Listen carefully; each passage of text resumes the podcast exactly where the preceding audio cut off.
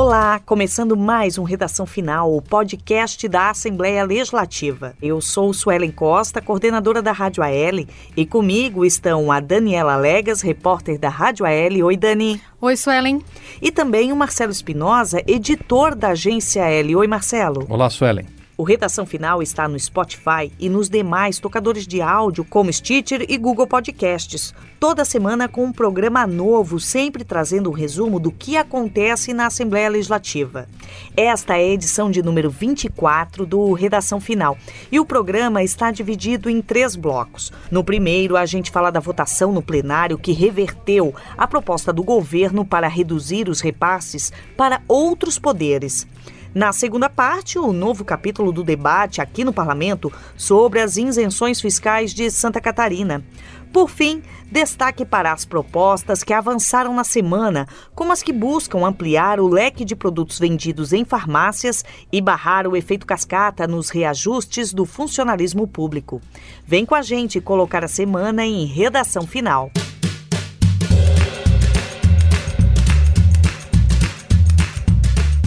Com o plenário cheio e muita mobilização dos poderes do Estado, a Assembleia Legislativa aprovou nesta semana, na sessão de terça-feira, dia 11, a Lei de Diretrizes Orçamentárias para 2020. Normalmente a votação da LDO chama pouca atenção, mas dessa vez foi diferente, né, Marcelo? Isso, Suelen. Acontece que o Poder Executivo, o governador do Estado, que é o responsável por elaborar o projeto que dá origem à LDO, ele encaminhou dessa vez uma redução do percentual que é utilizado no cálculo do repasse que é feito para os, os, poderes, Assembleia e Poder Judiciário, e para os demais órgãos que dependem do orçamento do Estado, que tem orçamento próprio, como é o caso da UDESC, do Ministério Público e do Tribunal de Contas. O objetivo do governo com essa redução era obter aí uma economia para o ano que vem de 400 milhões de reais, que não seriam repassados para os, esses poderes e órgãos e ficariam nos cofres do Estado para a realização de obras e atendimentos de outras demandas que o executivo tem que atender, principalmente nas áreas de saúde, educação e segurança pública.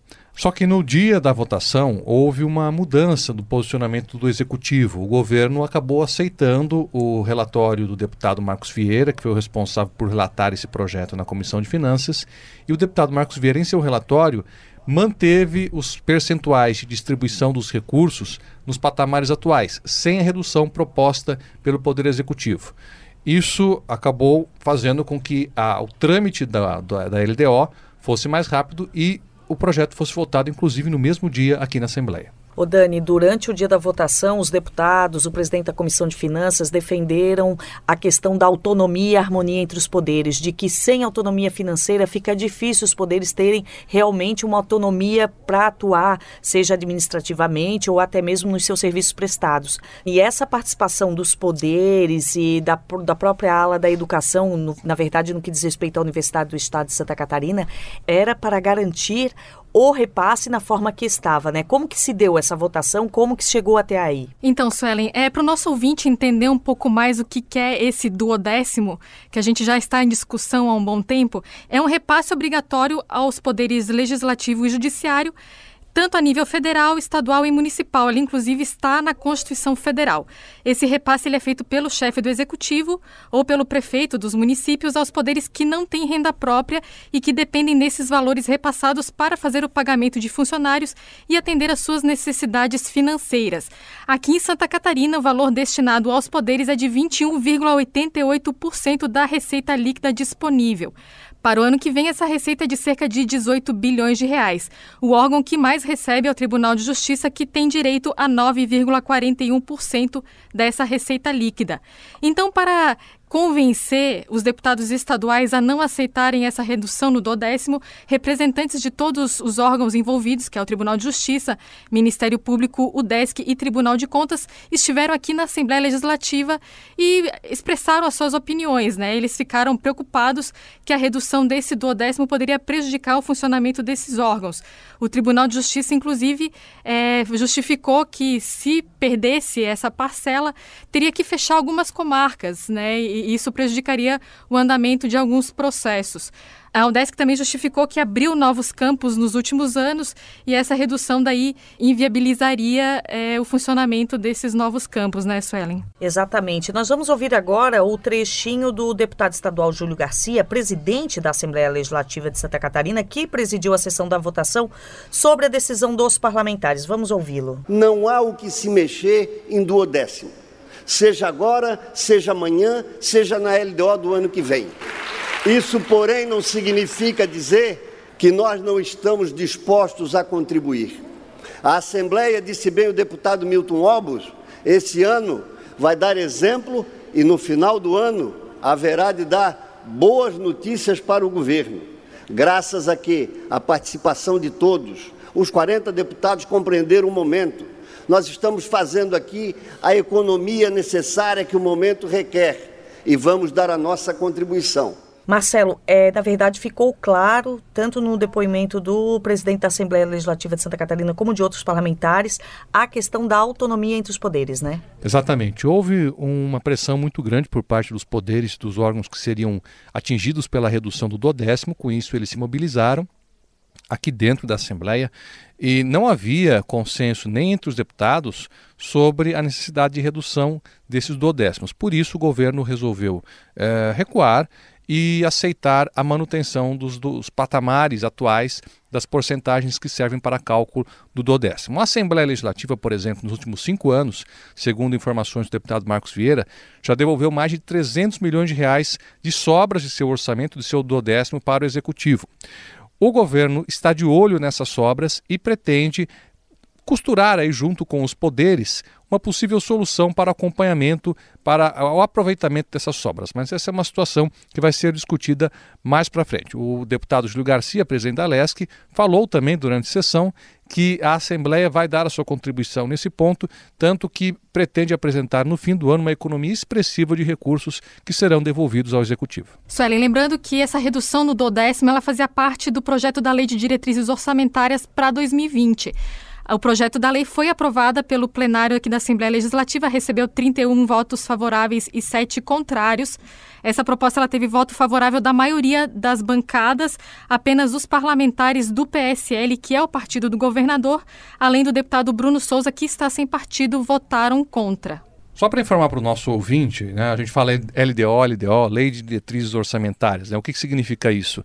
É um projeto que o Executivo tem que mandar todos os anos, até a metade do ano, para a Assembleia, e nesse projeto consta tudo aquilo que o governo vai ter que fazer no ano que vem. Todas as ações, os investimentos, as obras, os salários que serão pagos, é, enfim, tudo aquilo que o governo pretende fazer com o dinheiro que é arrecadado dos impostos. Até setembro de cada ano, o governo manda o orçamento propriamente dito. E aí ele vai pegar essa LDO, onde estão todas as ações que ele pretende fazer ano que vem, e incluir os valores para os quais ele vai destinar para cada uma dessas ações. Com isso é votado o orçamento que entra em vigor no ano seguinte. Tá certo, Marcelo. E nós vamos encerrar esse primeiro bloco do Redação Final. Lembrando que nós estamos gravando o Redação Final na quinta-feira, dia 13 de junho, no Palácio Barriga Verde, na Assembleia Legislativa de Santa Catarina, no centro de Florianópolis. O governo protocolou na Assembleia Legislativa mais uma proposta para a convalidação de incentivos fiscais concedidos pelo Estado. Marcelo, essa discussão começou no início do ano, gerou uma polêmica depois de declarações do secretário de Estado da Fazenda, Paulo Eli, e a Assembleia vem tentando construir com o Executivo uma política mais adequada para esse tipo de concessão, né? Isso, Suelen. De certa forma, o projeto que o Executivo mandou agora, que é o PL 174-2019, já é fruto dessa política de revisão que o Executivo vem fazendo juntamente com a Assembleia Legislativa, que está envolvida nessa discussão, e o setor produtivo, que é o maior interessado nessas questões dos incentivos fiscais. Esse projeto, que é o mais recente, é o quarto que o Executivo manda esse ano para cá e ele é um dos mais abrangentes. Ele trata de inúmeras concessões de créditos presumidos, redução de, de alíquota, isenção de alíquota de CMS. É, trata, por exemplo, de setores muito importantes da nossa indústria, como a indústria autom automotiva que se instalou aqui em Santa Catarina. A BMW, por exemplo, veio para cá graças a esses incentivos. Da indústria de eletrodomésticos também, que é muito forte, na, principalmente na região norte de Santa Catarina. E é um projeto que tramita em regime de urgência, porque, como nós sabemos, até 31 de julho todos os benefícios fiscais que o Estado concede têm que ser convertidos em lei, ou seja, tem que ser aprovado pela Assembleia e transformados em lei para que eles possam continuar em vigência. Marcelo, a Comissão de Finanças aqui da Assembleia Legislativa convidou o, o, secretário de Estado Paulo Eli para explicar um projeto que, na verdade, ele encaminhou via ofício o nome, enfim, das empresas beneficiadas, uma lista, uma primeira lista. Ele mandou numa forma de documento não oficial, ou seja, somente um ofício, não um projeto de lei, e daí a Comissão de Finanças chamou ele para explicar sobre isso, né? Na verdade, tem que ser PL, né, Marcelo? Exatamente. Acontece que a LDO do ano passado passado, ela deu um prazo até 31 de maio para que a Secretaria da Fazenda apresentasse à Assembleia os benefícios que são concedidos em Santa Catarina. Esse prazo venceu recentemente e a Secretaria da Fazenda procurou atender esse prazo com o envio desse ofício. Só que a real convalidação desses benefícios, eles só poderão continuar em vigor a partir de 31 de julho que é o prazo final, só poderão continuar em vigor se vierem na forma de projeto de lei. E isso que foi tratado nessa audiência com o secretário na reunião da Comissão de Finanças. Vamos ouvir então aí agora o secretário de Estado da Fazenda, Paulo Eli, que esteve nessa reunião na quarta-feira, dia 12. Vamos ouvi-lo. Nós discutimos o PL que aportou aqui, que é da reinstituição dos benefícios fiscais, aqueles que nós entendemos que nós devemos revisar depois porque são muitos benefícios concedidos nesse período e não tem tempo hábil para nós construirmos a legislação com os setores para fazer a revisão. Então essa revisão nós vamos reinstituir os benefícios para que os benefícios tenham vigência a partir de 1 de, quer dizer, a continuidade da vigência a partir de 1 de, de agosto. Marcelo, então agora a Secretaria de Fazenda tem que mandar em forma de projeto de lei para promulgação, avaliação, enfim, da Assembleia Legislativa, né? Isso, é um procedimento necessário. Isso foi um convênio celebrado entre todas as secretarias de Estado da Fazenda no Conselho Nacional de Política Fazendária, que é o órgão que, com base numa lei complementar aprovada em 2017, resolveu regulamentar toda essa questão da guerra fiscal dos estados, que passa aí pela concessão dos benefícios fiscais. Todos os estados têm até 31 de julho, e Santa Catarina está incluído nisso, para convalidar, mediante projeto de lei, nas assembleias, seus benefícios fiscais. Do contrário, eles perderão validade. Acontece que existe a possibilidade de que nem todos os estados consigam obedecer esse prazo. E já se comenta a possibilidade de ampliá-lo, ou seja, de postergar essa data de 31 de julho. Só que ainda não há nada de oficial a respeito disso. E essa semana, uma outra discussão chamou a atenção em especial dos membros da Comissão de Saúde da Assembleia Legislativa e do deputado José Milton Schaefer, do PP, que é presidente da Frente Parlamentar em Defesa da Saúde Catarinense. Trata-se de um ADIM, uma ação direta de inconstitucionalidade que o governo estadual entrou contra um repasse aprovado pelos parlamentares para os hospitais filantrópicos. Foi isso, né, Daniela? Isso mesmo, Suelen. É, esse assunto começou no fim do ano passado, quando a Assembleia Legislativa aprovou uma emenda à Lei Orçamentária Anual que destinava 10% dos recursos do Fundo Estadual de Saúde para os hospitais filantrópicos. Depois dessa aprovação aqui no parlamento, o governo chegou a vetar a medida por considerar que ela é inconstitucional. O argumento do governo é de que esse tipo de iniciativa é considerada como vinculação vinculação de receita. O veto então foi derrubado pelos deputados no dia 10 de abril deste ano. Em junho, o governo do estado ingressou com uma ação direta de inconstitucionalidade no Supremo Tribunal Federal, tentando barrar essa destinação. Mas ontem, representantes dos hospitais filantrópicos da Comissão de Saúde aqui da Assembleia Legislativa e da Frente Parlamentar em Defesa da Saúde Catarinense se reuniram com o governador Carlos Moisés e pediram a retirada dessa ação no STF. Eles argumentaram que 77% dos atendimentos por meio do Sistema Único de Saúde no Estado são feitos por hospitais filantrópicos. Esses hospitais são entidades sem fins lucrativos que enfrentam dificuldades para se manter por conta da baixa remuneração praticada pela tabela do SUS. Na reunião de ontem, então, o governador anunciou que vai acatar a emenda aprovada aqui no parlamento. Vão ser 180 milhões de reais a mais garantidos para estas instituições ainda este ano.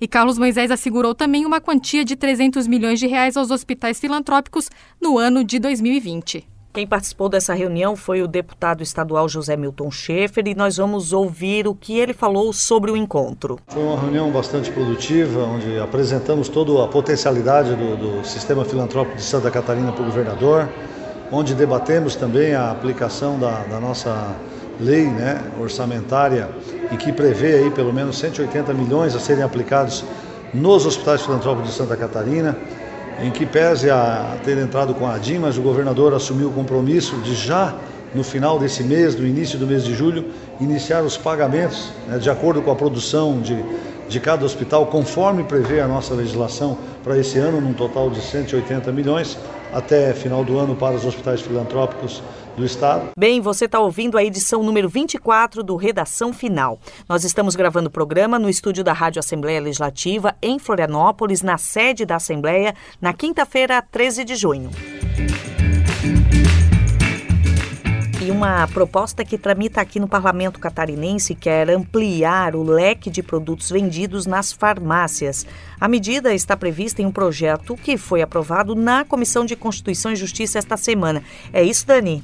É isso mesmo, Suelen. Essa proposta ela altera a lei que regulamenta a prestação de serviços farmacêuticos pelas farmácias e drogarias aqui em Santa Catarina. O objetivo é permitir a comercialização de produtos típicos de drugstore que hoje é proibido nesses estabelecimentos.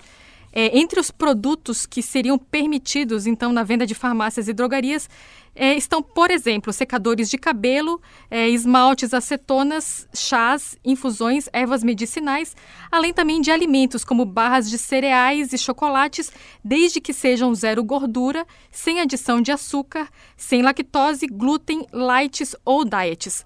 Também permite é, a venda de essências florais e também recargas de celular e serviços bancários.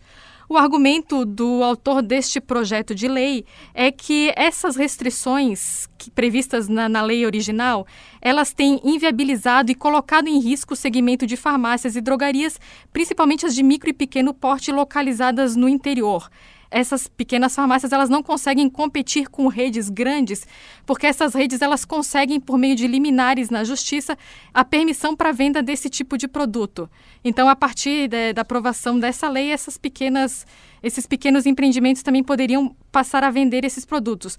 Mas lembrando que é, essa, esse projeto ele não abre a possibilidade para venda de qualquer produto ou de todas as possibilidades, né?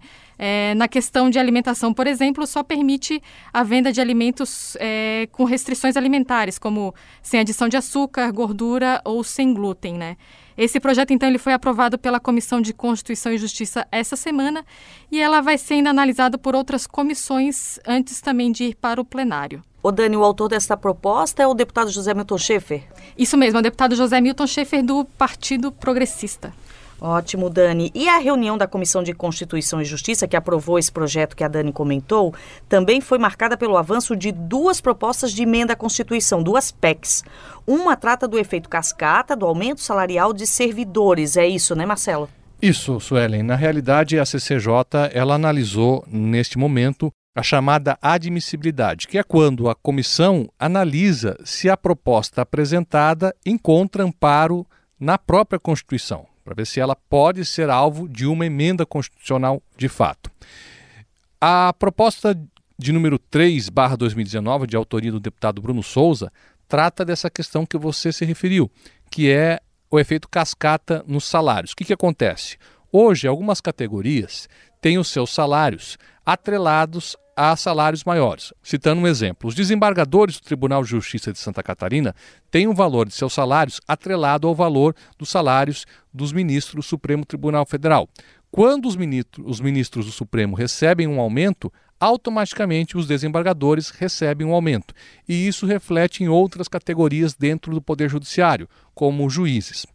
Isso ocorre também em outras categorias dentro do serviço público. O objetivo do deputado Bruno Souza é acabar com essa vinculação automática, ou seja, o reajuste automático para o ministro do Supremo não implicaria em reajuste automático para o desembargador. Para que isso ocorresse, haveria necessidade de aprovação de um projeto de lei por parte da Assembleia Legislativa.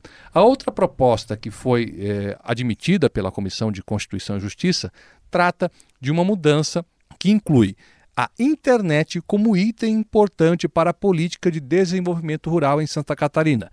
Nessa política já constam eletrificação, irrigação e outros itens. A internet passaria a constar como um desses itens que fazem parte dessa política. Essas duas PECs agora vão para o plenário, onde os 40 deputados vão analisar se as admitem ou não. Caso elas sejam admitidas, elas voltam para as comissões de mérito, onde aí sim será analisado o mérito de cada uma delas. Bom, Marcelo, e também os debates sobre as propostas que tramitam no parlamento não ocorrem apenas aqui no Palácio Barriga Verde, como citamos agora, essas questões analisadas na Comissão de Constituição e Justiça. Também estão nos perfis da Assembleia Legislativa, nas redes sociais. Esta semana, um dos destaques é uma postagem sobre um projeto de lei do deputado Ricardo Alba, do PSL, que está tramitando na casa. A proposta obriga a disponibilização de brinquedos adaptados em parques infantis de estabelecimentos de ensino, clubes, áreas de lazer públicas e privadas em Santa Catarina. A medida valeria para espaços públicos e privados, ou seja, as praças públicas, ambientes de empresas privadas que têm aqueles jardins para crianças. O objetivo é oferecer segurança e promover a inclusão de crianças com deficiência. Essa é a justificativa do PL do deputado Alba. Nas redes sociais, muitas pessoas comentaram, a maioria apoiando a iniciativa. Um comentário diz: inclusão é muito importante. Fiquei feliz quando vi que o parque em Itajaí já estava adaptado para crianças. Outros bateram palmas, né? Usaram emojis para cumprimentar a proposta nas redes sociais. E também tiveram aqueles comentários que não aprovaram, que não são tão a favor assim da proposta apresentada. Um deles afirma o seguinte: é necessário ter lei para isso? Em tempos de acessibilidade, por que temos que falar disso de forma oficial? Enfim, aqui a repercussão nas redes sociais da Assembleia, né, Dani? Sim, Suelen. E também no Facebook e no Instagram da Assembleia Legislativa você vai encontrar um vídeo que explica o que caracteriza o trabalho infantil. É, nesta semana, no dia 12 de junho, foi comemorado o Dia Mundial de Combate ao Trabalho Infantil. De acordo com dados do IBGE de 2016, Santa Catarina tem hoje 96 mil crianças expostas a atividades que caracterizam o trabalho infantil. Se você tiver interesse em saber mais sobre o assunto, é só acessar as nossas redes sociais. No Instagram e no Twitter, arroba Assembleia SC. No Facebook, a nossa página é www.facebook.com Assembleia SC. A Assembleia também mantém um número no WhatsApp para que você possa receber informações sobre o Parlamento Catarinense. Caso tenha interesse, encaminhe a palavra sim para o telefone 48 9960 1127. E este programa foi gravado no estúdio da Rádio AL, no Palácio Barriga Verde, em Florianópolis, na quinta-feira, 13 de junho. Comigo, Suelen Costa, coordenadora da Rádio AL, com a Daniela Legas, repórter da Rádio AL, e com Marcelo Espinosa, editor da agência AL. A gravação e edição de áudio foi de João Pacheco Neto e Mário Pacheco. Siga nos acompanhando no Spotify, no Stitcher, no Anchor e nas demais plataformas de podcast. Até a próxima!